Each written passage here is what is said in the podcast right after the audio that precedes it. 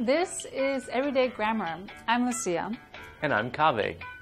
Lucia, would you mind turning off your music? We're recording now. Oh, sorry, I totally forgot it was on. So, what are we discussing today?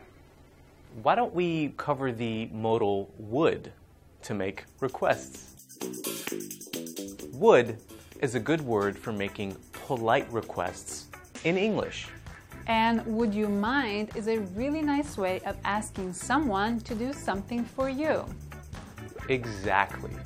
The structure is as follows Would you mind plus verb plus ing ending. So, how does that look? Well, remember when I asked you to turn off your music? I used the would you mind format. I said, would you mind turning off your music? Oh, I get it. The structure makes sense.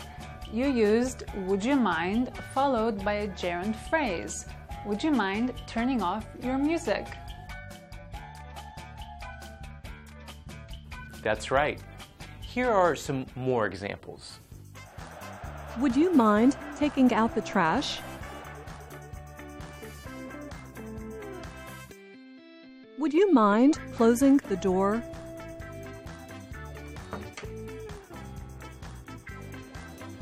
Would you mind driving me to the airport? Now, Kaveh, since we're almost done with our lesson, would you mind signing off for us? No, not at all. And that's everyday grammar.